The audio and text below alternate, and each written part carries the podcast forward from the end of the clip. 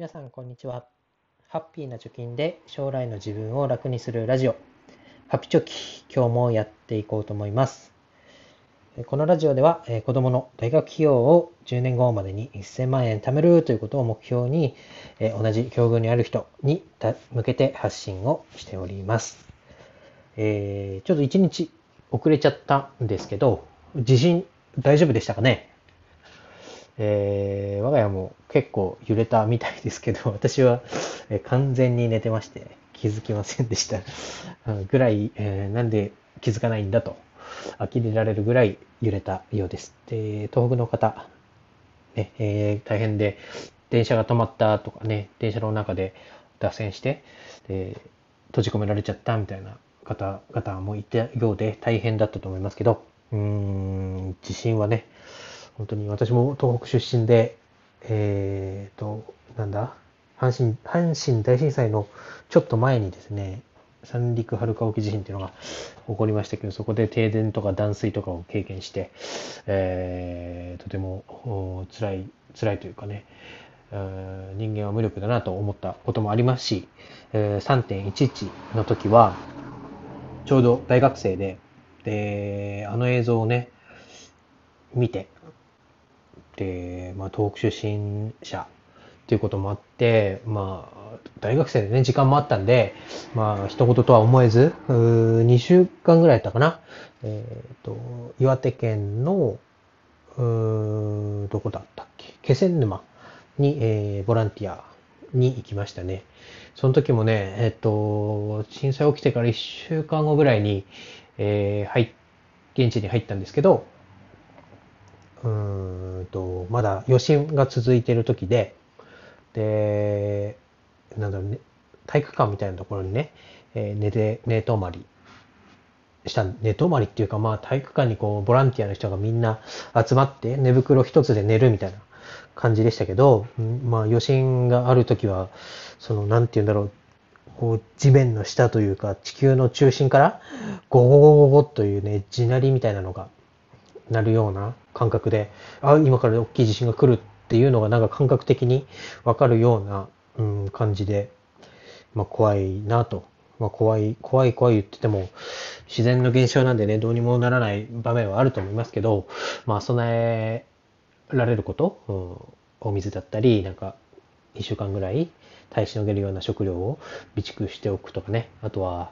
なんだろう、いざとなったらこう、さっと大事なものを持って出れるような準備はしといた方がいいのかなと思って、そこから、えー、まあやるようにはしてますけど、うん。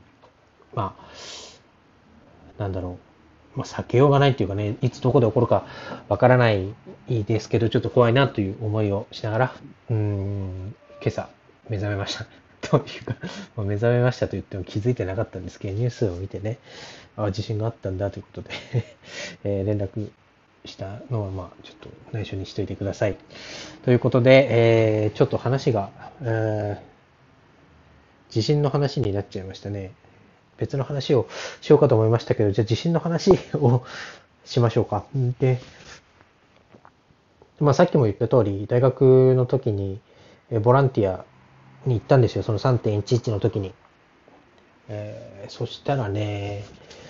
なんだろう、これお金とか関係ないですけど、もう完全にずれますけど、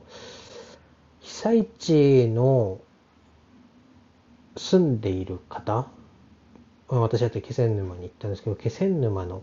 に住んでいて、で、実際に被災された方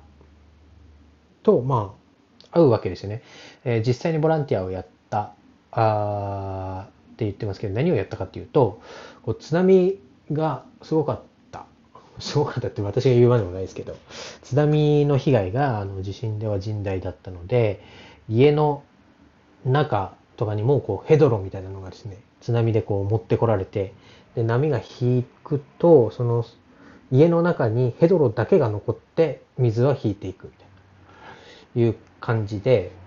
もうあの沿岸部の家の、まあ、形は残っていても中はもうそのままでは住めたもんじゃないみたいなお宅がすごいたくさんありました。で、その中で、えー、その住めるように、まあ、側というか柱はね、残ってるんで、その、家の枠組みは残しつつも、中だけこう、リフォームすれば住めるよみたいなお家が多かったので、えー、その、最初の、あななんて言うんだろう。片付けじゃないですけど、その第一段階がヘドロを取るっていう仕事、仕事というか作業だったんですね。で、それをやってました。でも家自体が流されちゃった、えー、ところはもうどうしようもないですから、その残ってる家でまだ使えるっていうところにお邪魔して、で、ヘドロを書いたり、あとは自分家のものじゃないものがこう津波によって家の中に入ってたりするんですよね。で、重たいタンス、立派なタンスとかも、これ私の家のもじゃないんだけど、なんかここにあるのよね、みたいなことを言われて、男手でね、家の外に出して、で、撤去するみたいなところもやりました。で、当時、何件行ったんだろうな、10件ぐらいのお宅にお邪魔して、泥かきみたいなのをやったんですけど、もう、まあ、階の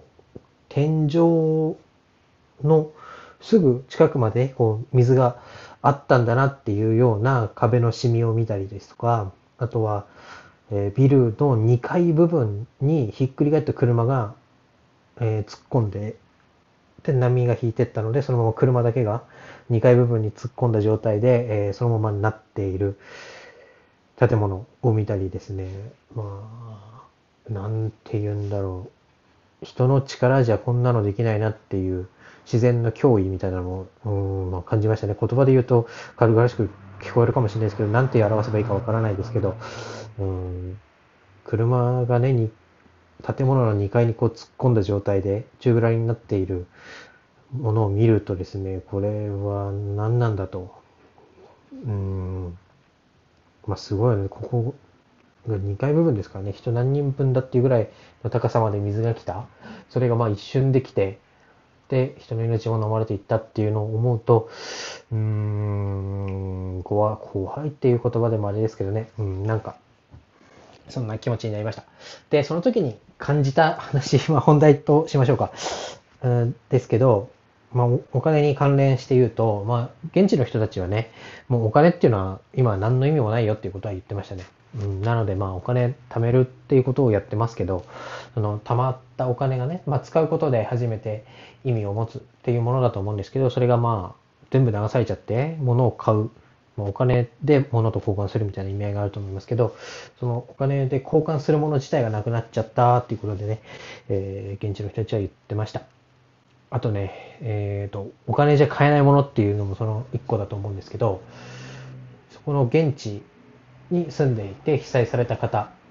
が、そのボランティアの人たちにすごいありがとうって言ってくれたんですね。で、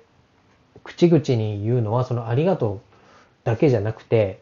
今うちで豚汁を作ったから帰りに寄って食べていきなとか、うちのお風呂はちょっと他のお風呂より広くて、で、温泉が出るお風呂で、えー、その温泉はまだ、うん、まだというか水がうんと、泊まって他の家っていうのは、水道が遮断されちゃってね、水が出ないようなお家もあったんですけど、そこは温泉があって、その温泉は、あの、被害がなかったと。